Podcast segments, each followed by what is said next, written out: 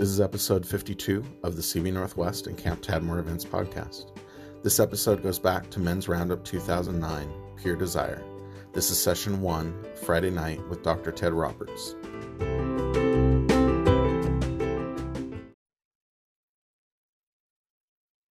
We want to welcome you to Roundup, and as we begin this 2009 September 11th Roundup, would you stand with us as we present the colors? Oh, say, can you see by the dawn's early light what so proudly we at the twilight's last gleaming? Whose broad stripes and bright stars.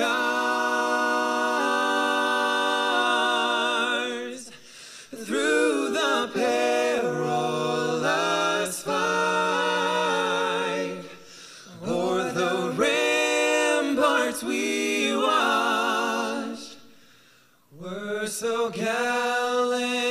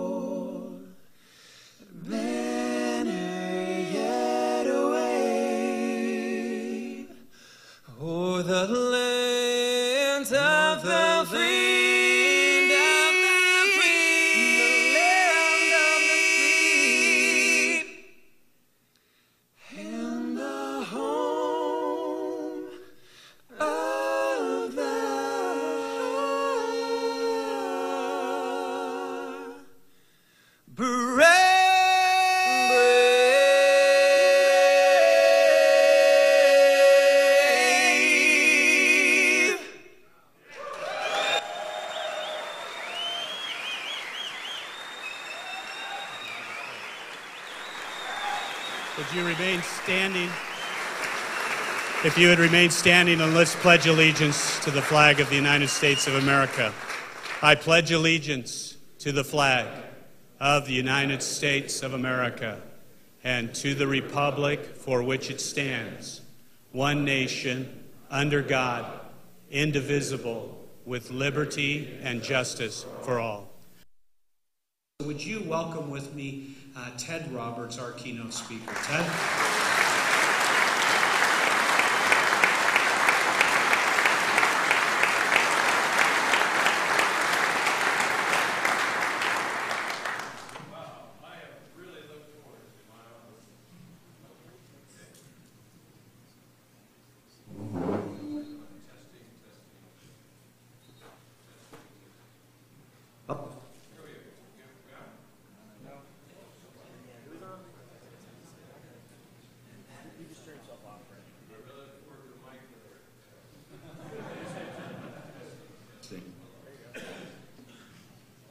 You're on now. I'm on now.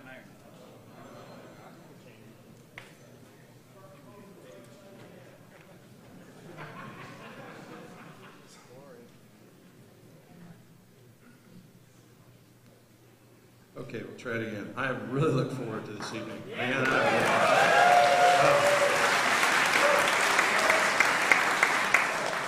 I usually don't go to men's conferences anymore. Uh, I did it for years. I don't go to men's conferences because guys get all pumped up and they go back down in the valley and they don't really change. And I have a promise from your leaders that they're really going to help you work out some of the things that we're going to be talking about. Because I'm going to be talking about issues that are so critical in your life, to say the least. Uh, you know, riding up here on my motorcycle, that was great. Man, that was great. What a great day, huh? Is that cool?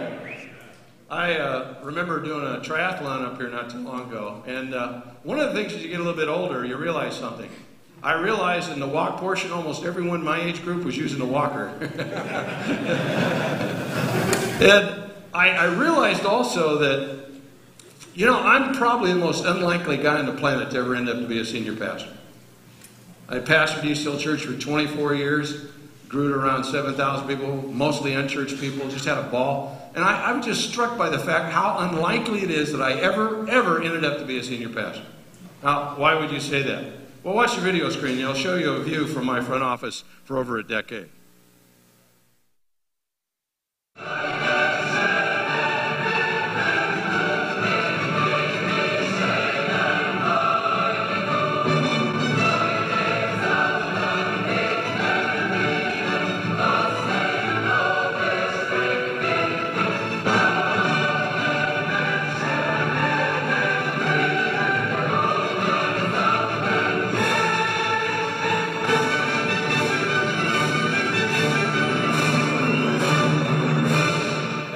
Gets old, baby. Yeah. Woo. That is the ultimate flesh trip, I'll tell you. Adrenaline personified. Now, you're a fairly sharp group. You're probably asking yourself the obvious question why would anyone in their right mind ever leave a job like that? Answer I ended up having to kill people at close range in Vietnam because I was a career Marine officer. And when I got there, they said, We're losing more pilots than we are Platoon commanders. here's your rifle, there's your platoon. Was in the middle of a rocket attack. My wife sent me a love letter. She's a born again Jew at the time. I was a committed pagan. Very committed. And she sent me a love letter in the middle of a rocket attack. I started reading and I was half drunk. And I remember kneeling down and I said, God, I've always believed in you. I don't know who this Jesus is, but sign me up. And that started the process. I finished a tour in Vietnam, came back as hard as a rock. And I tried to go to church, could not handle it. Obviously, I eventually got over that. I became a senior pastor. But I remember sitting in the back of the church, like you're in the back row, and I was sitting there listening to this guy, and I'm going, ah, he didn't have a clue what I'm dealing with. I grew up with seven abusive stepfathers. My mother was an alcoholic, and I was an illegitimate child. Now, there are no illegitimate children, they're just illegitimate parents, that's all. And I came out of hell, and I'm sitting there listening to this guy talk about this ideal family and how they love each other. I'm going, I never saw that. I'm out of here. I can't handle church. It's a joke. Now, my wife, she's a great gal. She's not codependent on my problems, but she will not give up on me. And she said, Hon, would you like to go to a Bible study? And I thought, okay. Because what I'd figured out I didn't know much theology, but I figured out if I said yes to Jesus, I had to read his love letters. That's what I've always called the Bible. So I said, sure, I'll go with you. Now, I have to paint the scene for you if I could. I'm a career Marine officer, all right? I polish my head with my shoes. I'm going to a two hour Bible study, all right? I walk in there, and it's an all woman's Bible study place was awash in estrogen. I mean, it was like slowly sitting on a tack for two hours.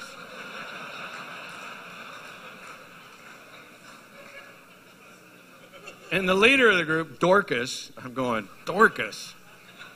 These Christians are really weird naming their kids Dorcas. She had one eye this way and one eye this way, okay? And she, she said, Would you like to close in prayer? And I said, Sure. I never prayed in public in my life other than help. That was it. And so they got real quiet and they sucked their heads down, put their arms together. I'd never seen this behavior before. It looked like a herd of ostriches, okay? Now, I'm telling you why it's so unlikely I ever became a senior pastor. Here was my first public prayer. They got quiet, so I figured out it was time for me to pray. My first public prayer. Lord, whatever the hell you want us to do, we're ready.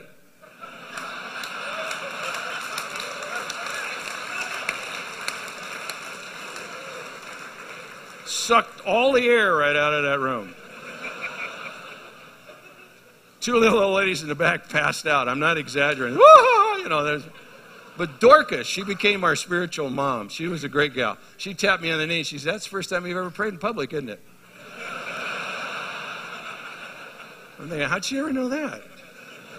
And then she pulled a sneaky on me. She said, Would you like to know a prayer that God would always answer. And I said, Sure. She says, Just ask God there's anything in your life that He would like to change.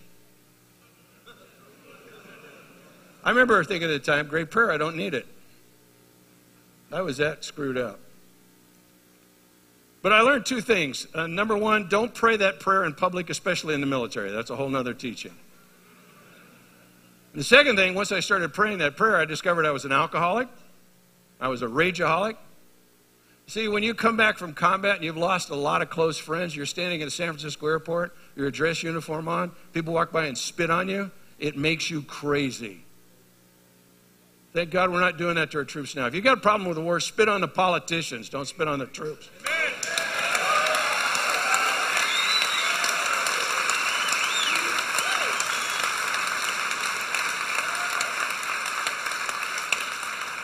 I was an alcoholic, I was a rage addict, and I was a sex addict. I was totally out of control. And they were giving me medals for it. Once I finally started coming to church, I found a great pastor. I started realizing I was in spiritual war. And there's no taking no prisoners on this one. This is about eternity. It's not about dying on a battlefield. This is eternity. So I began to take the Word of God and devour it. I started looking for, you know, how, how do you fight this battle? I mean, I don't know if you realize it or not. You have a deadly adversary, and his, his purpose is to absolutely destroy you and devastate, if you're married, your marriage. It just, he loves to do it and just wipe out your kids. That is his primary tactic. And so I began to look through the Word of God and eat it and devour it. And finally, I ran into a passage where I began to realize the strategy that God had laid out for us. If you have a Bible, you can turn to the last book of the Bible. It's a great book because it tells you we win. We win. Okay? No matter what's going on in the world, we win. And John the Beloved lays out a strategy for all those who have said yes to Christ down through the ages for winning the battle against the enemy. Revelation chapter 12, beginning in verse 10. If you don't have a Bible, I'll put it on the video screen for you. John the Beloved writes Then I heard a loud voice in heaven say, Now have come the salvation and the power and the kingdom of our God and the authority of his Christ. For the accuser of our brothers, who accuses him before our God day and night, has been hurled down.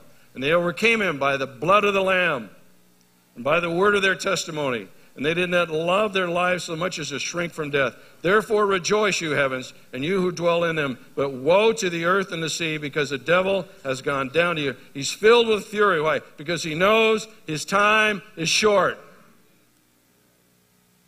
Now, when you're in a war, on the ground or in the air, you need to understand four things.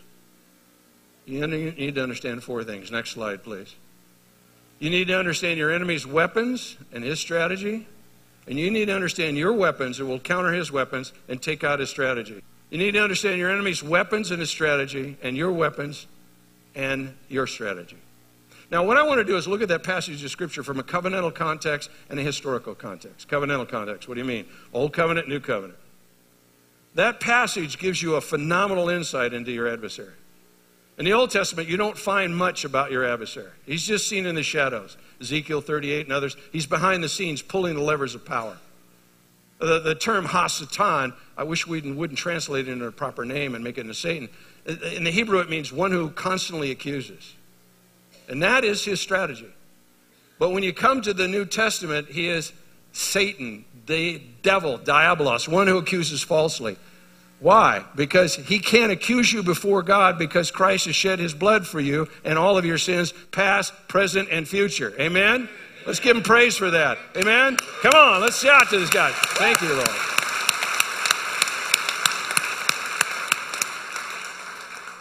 But now put this passage in context. Who's writing it? John the Beloved. He's an old guy now. He's in his late 80s, we guess, which would be like 110 today. He's very old. He's poured his life over 50 years of ministry in Asia Minor, we call it present day Turkey. Where is he at?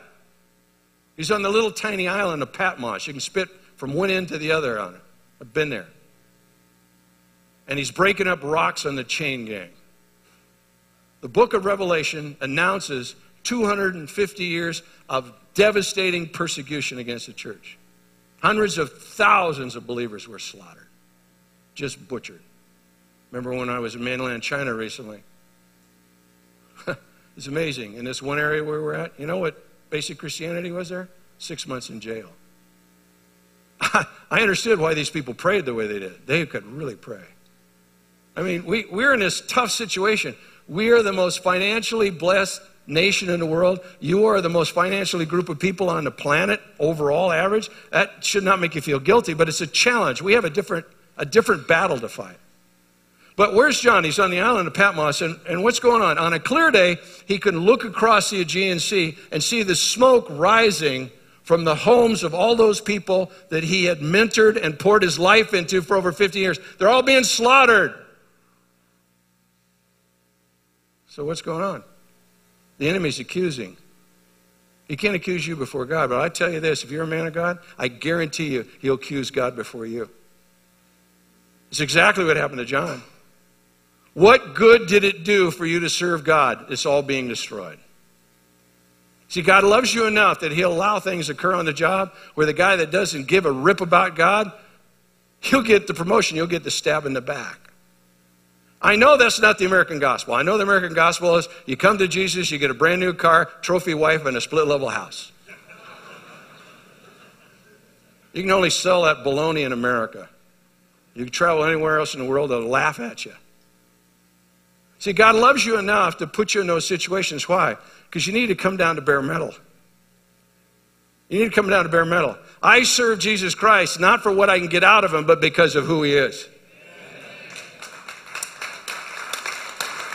I didn't get, I didn't get a lot of applause on that one.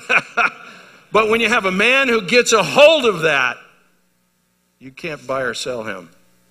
He'll have integrity down to the core of his being. That's the enemy's strategy, his accusation. His tactic. How many of you discovered life isn't fair? Okay, the rest of you soon will at some point. Life is not fair. It's not fair. My kids were growing up, they go, It's not fair. I said, Hello? Life is not fair. I remember uh, we, we were having a church picnic, and uh, the church was fairly large, so we, we were occupying a number of baseball fields, and I was out there trying to play baseball. I was gymnastics and wrestling. I couldn't play baseball, and it was horrible, and everybody was chuckling at the pastor being such a spaz. And the ball dribbled past me, and I'm, you know, and I'm sitting there a little bit uptight, and this guy comes running up to me, and he says, Pastor, your son's just been hit in the head with a baseball bat. I knew where Brian was. He was right over in this field over here. I dropped the glove, and I started running. You ever, you ever had one of these times where all of a sudden everything goes into slow motion? And the enemy's going, Your son's dead. I only have one son. Your son's dead. I mean, those are the times where the enemy comes against you. The promises God gave you, they're gone. And I think part of the reason I went through that is I counseled one gentleman whose son was hit in the head with a baseball bat. He laid in a coma for three months, and that dad had never told his son he loved him.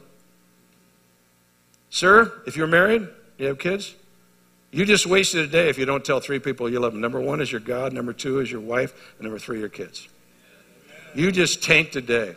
Well, my dad never did that. I didn't grow up. Well, get over it. Get healed.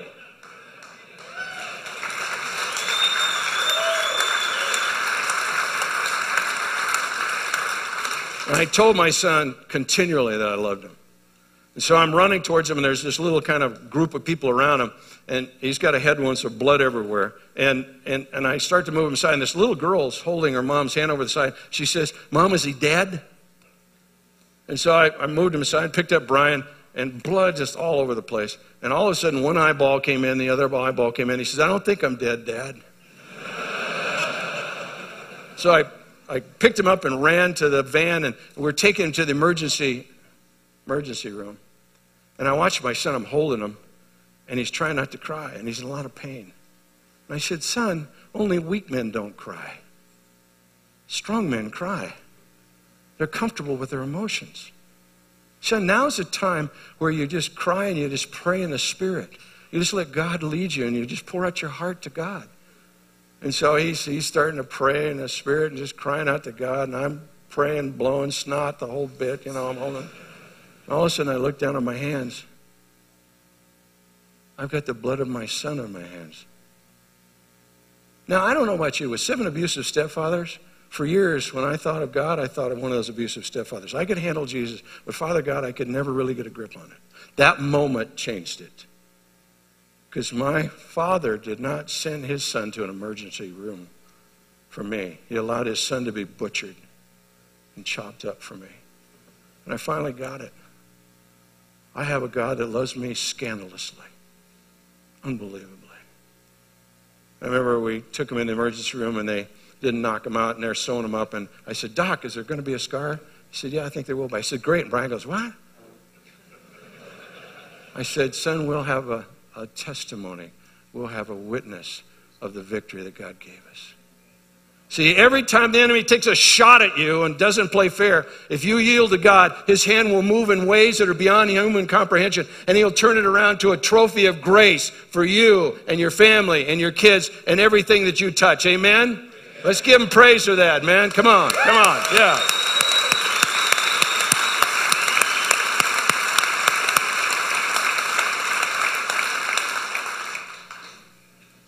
Now let's look at our weapons.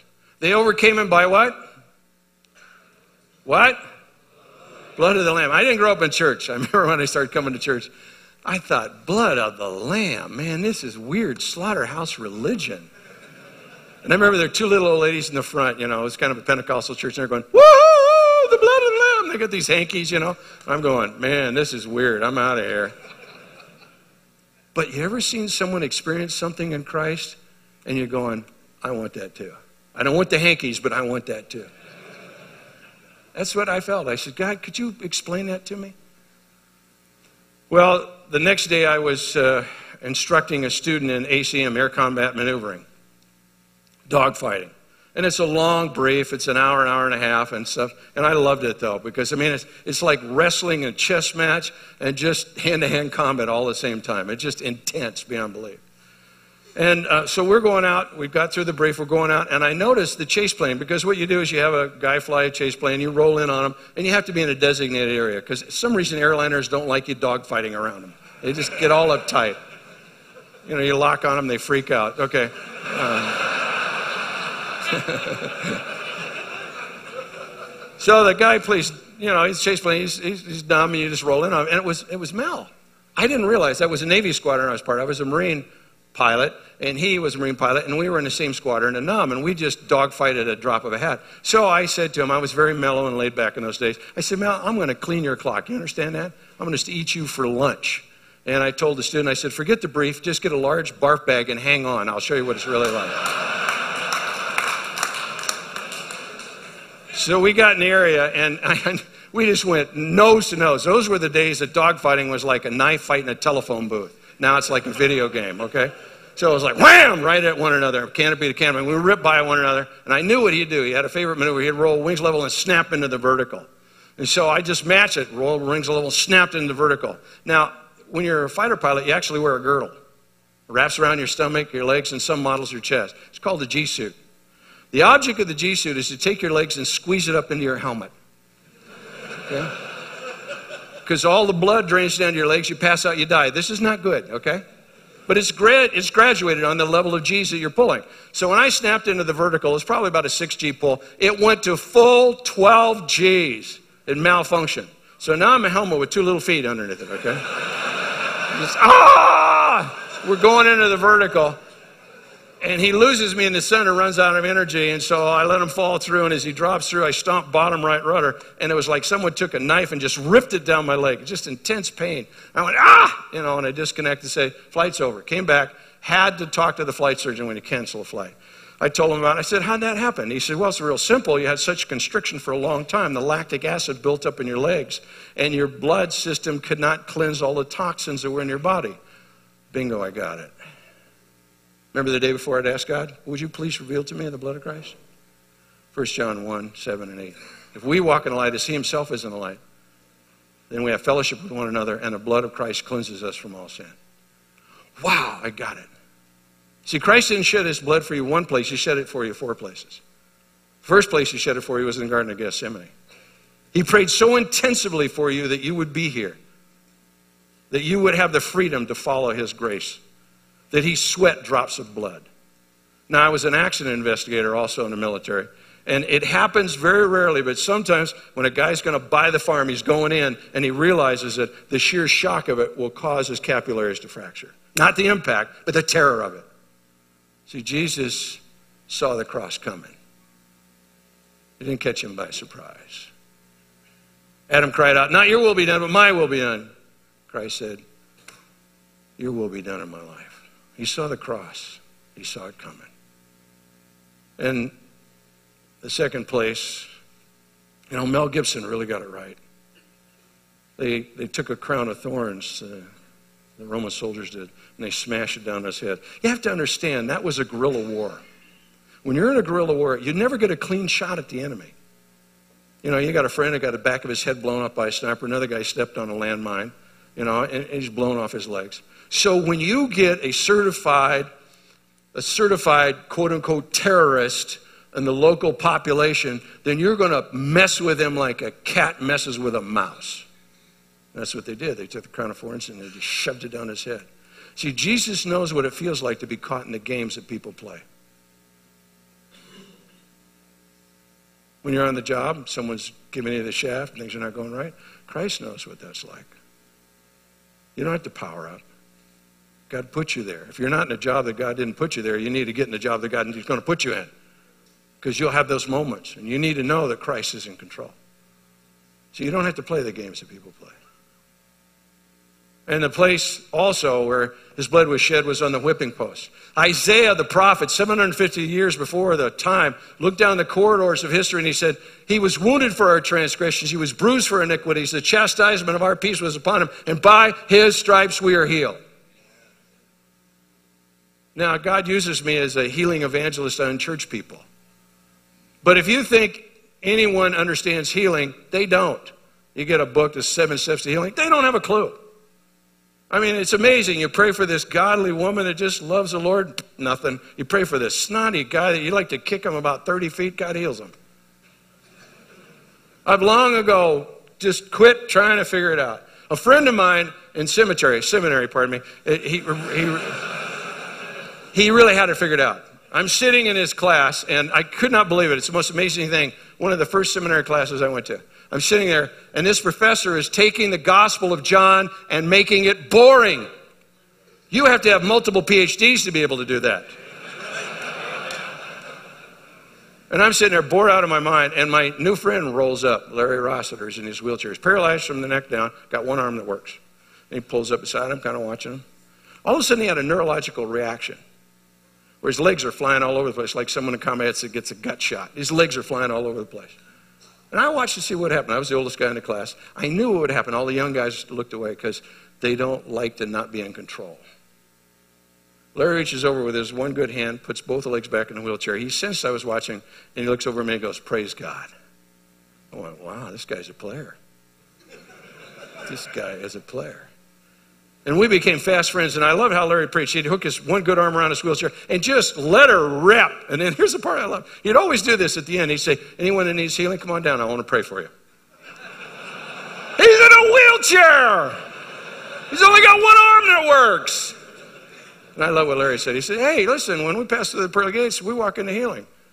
And I'm leaving this stupid thing behind someday. Maybe your day today, okay? Let's find out what God wants to do. He understood it well. And Christ shed his blood for you on the cross. Colossians chapter 2. Paul uses this phenomenal illustration. He says the slate was wiped clean. He uses a very technical term. It's, a, it's, it's where you clean a parchment of such character and such quality. In other words, you're such a skilled craftsman that you do it and it leaves no residue whatsoever. It's as if nothing had ever been written on that slate. See, in hell there was posted all the stuff you'd done in the dark you no one ever finds out about. That's how the demons can hit you. They can't read your mind, but they can see what was there. And the blood of Christ wiped all of that clean so you can stand with authority against the forces of hell. Amen? Amen? Amen? See, yeah.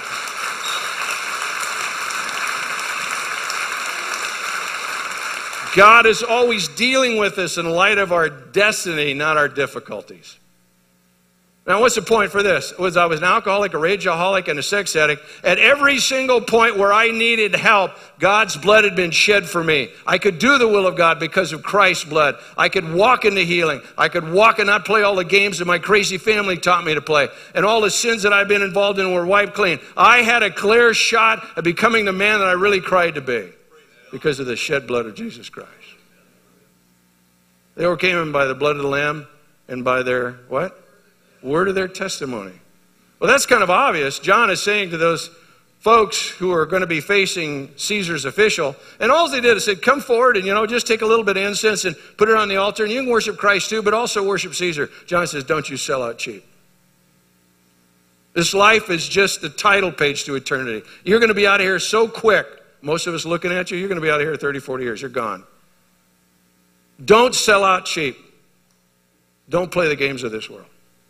Now, for them, it's kind of it's kind of obvious. I mean, they were facing death. Uh, we, you know, we're in, a, we're in a tough situation. We're blessed. Well, what's he talking about?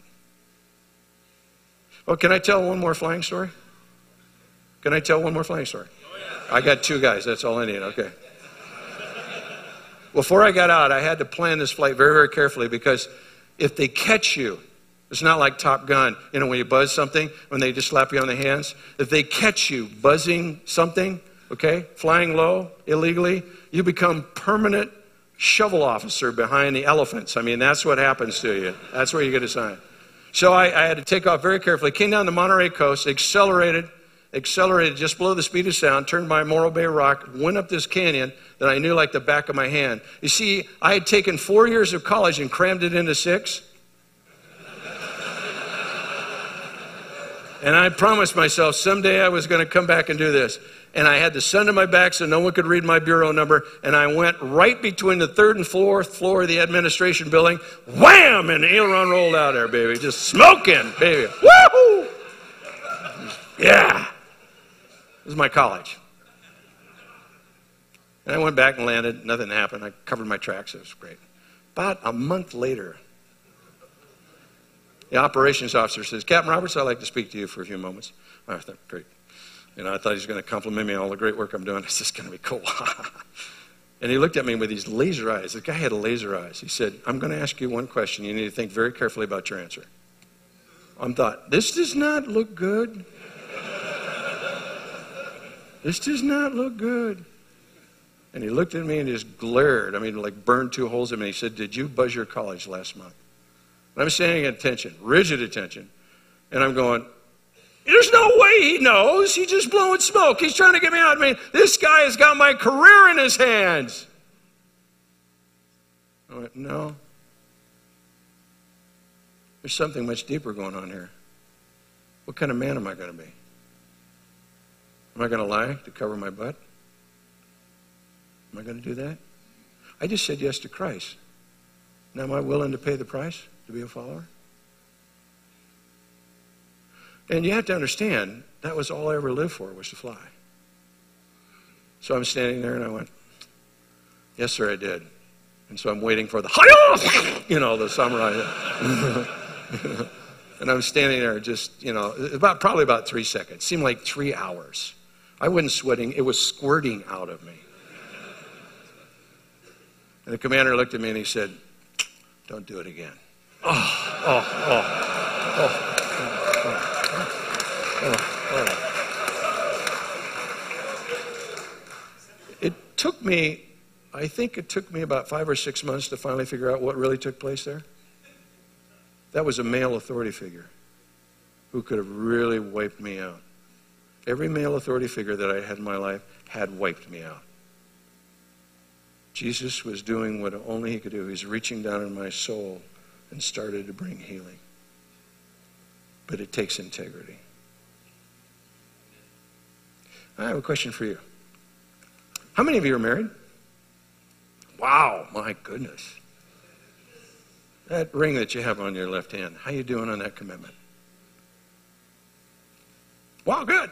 Okay. You realize that uh, 66% of American males who are on the internet view a porno site at least once a month. That means 50% of the guys sitting, at least 50% of guys sitting in churches across the United States this Sunday will be getting more porn per month than they do the Word of God. 58% of pastors are sexual addicts. I just did a clinical study for Rick Warren's website. I discovered 58% of the people there that have subscribed to that, that responded to my questions, were sexual addicts. 24% of the women were. The primary users are internet porn. You know who they are? 12 to 17 year olds. 40% of women now on the internet are in cyber sex activities. It's fastest growing. Our world in America is being eaten alive. Whenever I travel, we're going to Holland again, in Amsterdam. It's one of the few places I go and I have to apologize for being American. Now, why would I apologize to be an American? We produce 90% of the pornography in the worldwide. I've never spoken before a large men's group in the last five years where I just get to talk to the men. I'm not going to do this with you tonight. And I ask them, how many of you are really struggling with this? How many of you can look God in the face and say, I'm walking really clean? 70 to 90% of the men in churches stand, acknowledges. A part of the problem is what we're doing at churches doesn't work. It doesn't help you. Trying harder doesn't work. I mean, I've counseled people now. I'm a certified sexual addiction therapist. And one third of what I do is I specifically counsel pastors because they have nowhere to go. They're trapped. And, and it's just, it's just eating the church alive. And so I'm not going to ask everybody to come forward and acknowledge you're struggling with this and we're all going to try harder. We're never going to do it again. That doesn't work. One of the things that's going to be developed this week and will continue into the months ahead is there'll be groups in your churches that will help you get free. Because we can never have a revival in the United States of America if we don't deal with this issue. God would have to repent to give us a revival.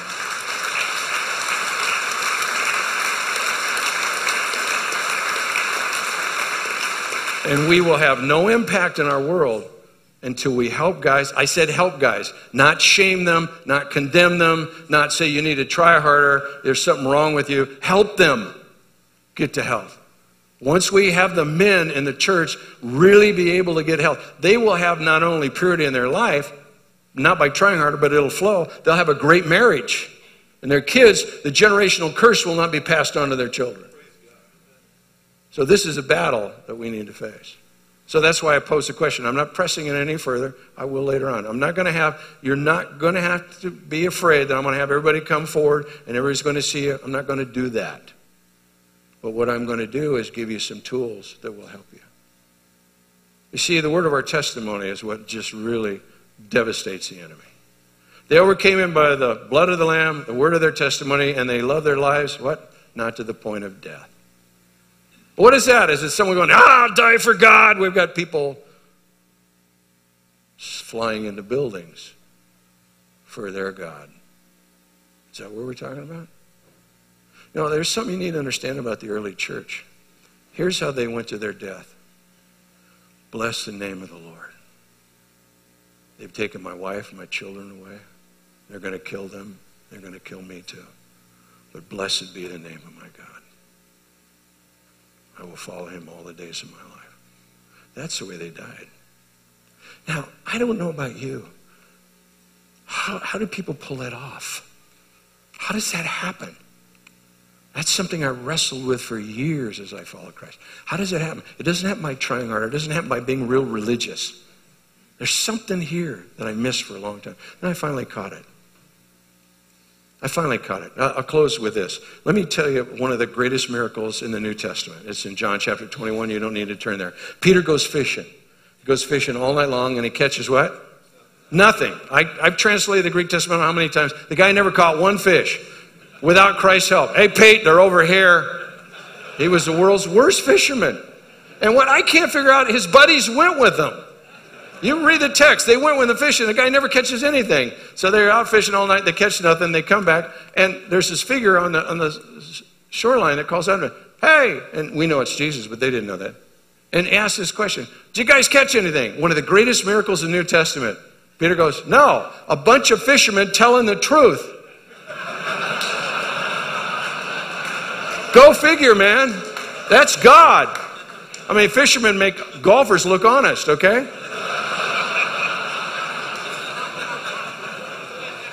And then, and then, you know, Jesus fixes breakfast for him. I want to see the video replay on that one. But th- there's this discussion, you know, do you really love me? And, and Pete goes, well, I really like you. Jesus says, do you love me? Well, I really like you. Well, do you love me? Now, you can really do anything here with the Greek you want to. It's like statistics. You can bend them in any way you want to. But what drives me nuts is you read some commentators and they'll say, well, he's reminding Peter that he failed him three times. That's not God, that's a demon. I don't know who your God is, but man, you've got a demon on your back. And then some other commentators will go like, well, um, he's helping Peter to understand that he loves Christ. That's good, but it doesn't even come close to what's actually taking place there. This is what's so powerful. Let me use an illustration as I close. How many of, uh, uh, my wife's Jewish, so I have to watch this movie every year. I mean, it's mandatory watching. Fiddler on the Roof, anyone ever seen that one? Yeah. If you haven't seen it, it's a great, great movie. If you haven't seen it, here's the, here's the, here's the plot. It's just real simple. Uh, this guy's a Jewish dairy farmer in Russia. Bolshevik revolution, communists are taking over the country. He's going to be forced out. His one cow breaks down, his horse doesn't work, and he has two daughters. Both daughters come to him that day and tell him they're going to marry these whacked out guys. This is a bad day for a dad. Doesn't get much worse. So he goes into the little hovel of a house he has. He comes up behind his wife, Golde, and he says, Do you love me? She's Jewish, okay? She's going, do, do, do, do, do, do, do I love you? Are you, are you crazy already? What are you nuts? And he's going, Well, maybe nuts, but do you love me? And you, you see the camera closes in and the wheels are turning, and she's going, 25 years. 25 years of the same bed. 25 years of struggles, 25 years of victory. Yeah, I think I love you. And he's like a little boy. He goes, You love me, you love me. you know? And then here's the scene. Okay, this is the scene.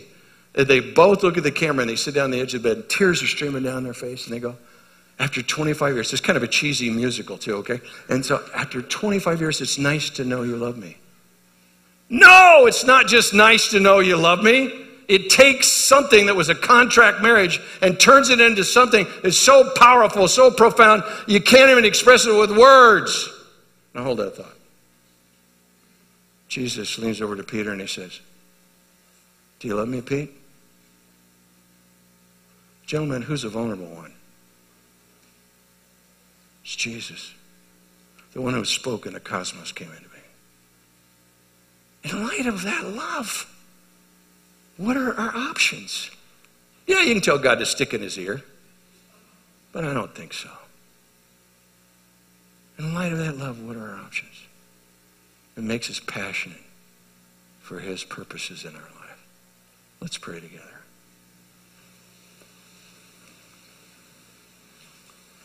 I've run out of time, so I'll be very short. Let me just ask a simple question. Have you said yes to this magnificent Jesus yet? Maybe you've always seen God as a traffic cop ready to write you a stinking ticket. But Jesus took the rap for you. He took the hit for you. Maybe church is just kind of driven you crazy and someone kind of drug you here. Don't confuse church with Jesus. Sometimes they're not even in the same ballpark. Because Christians sometimes are such hurting people, they hurt other people. In light of his love for you, don't you think it's time? I mean, you came all the way up here. Don't you think it's time to say yes to his love? Or maybe you did and you got beat up along the way. As I said, church people could do that to you. And you just kind of pull back. Isn't it time kind of to start this weekend on where you come all the way home? Where you come home to the Father and his great love and his grace. Well, wherever you are in that spectrum, either coming to the decision point of saying yes to Christ for the first time, or you're coming all the way home. I want to pray a very simple prayer over you, but I need to know who I'm praying with. So as our heads are bowed and our eyes are closed, I'm going to ask you if you're making that decision tonight, either for the first time or you're coming all the way home. I'm going to ask you to be bold enough to raise your head and raise your hand, catch my attention as I look around the audience. Starting in my right, your left. You're making that decision, just catch my attention. Okay? Thank you. Thanks. Yeah. Thank you. Thank you, sir. Okay? In the center section? Yeah. Over on the left? Okay? Yeah. Okay. Great. It's not mom apple pie. You're making a decision either for the first time or you're coming all the way home and all the way over here to the left. Yeah, great. Thanks, guys. Father, we're raising our hands not to a man, but to God. And what we're saying is, Jesus, would you captivate us with your love? Would you draw us near? And we acknowledge that you hung on a bloody cross. You took the hit for us so that we don't have to live under the guilt of what we've done in the past. And you rose again so that through the power of the Holy Spirit, there is a capability, not our own, but yours, for us to become the kind of men that we really cry for. Father, this is our simple, powerful, poignant prayer. Jesus Christ, be the Lord of my life from this night forward on into eternity. And it's in his precious name we pray. Amen.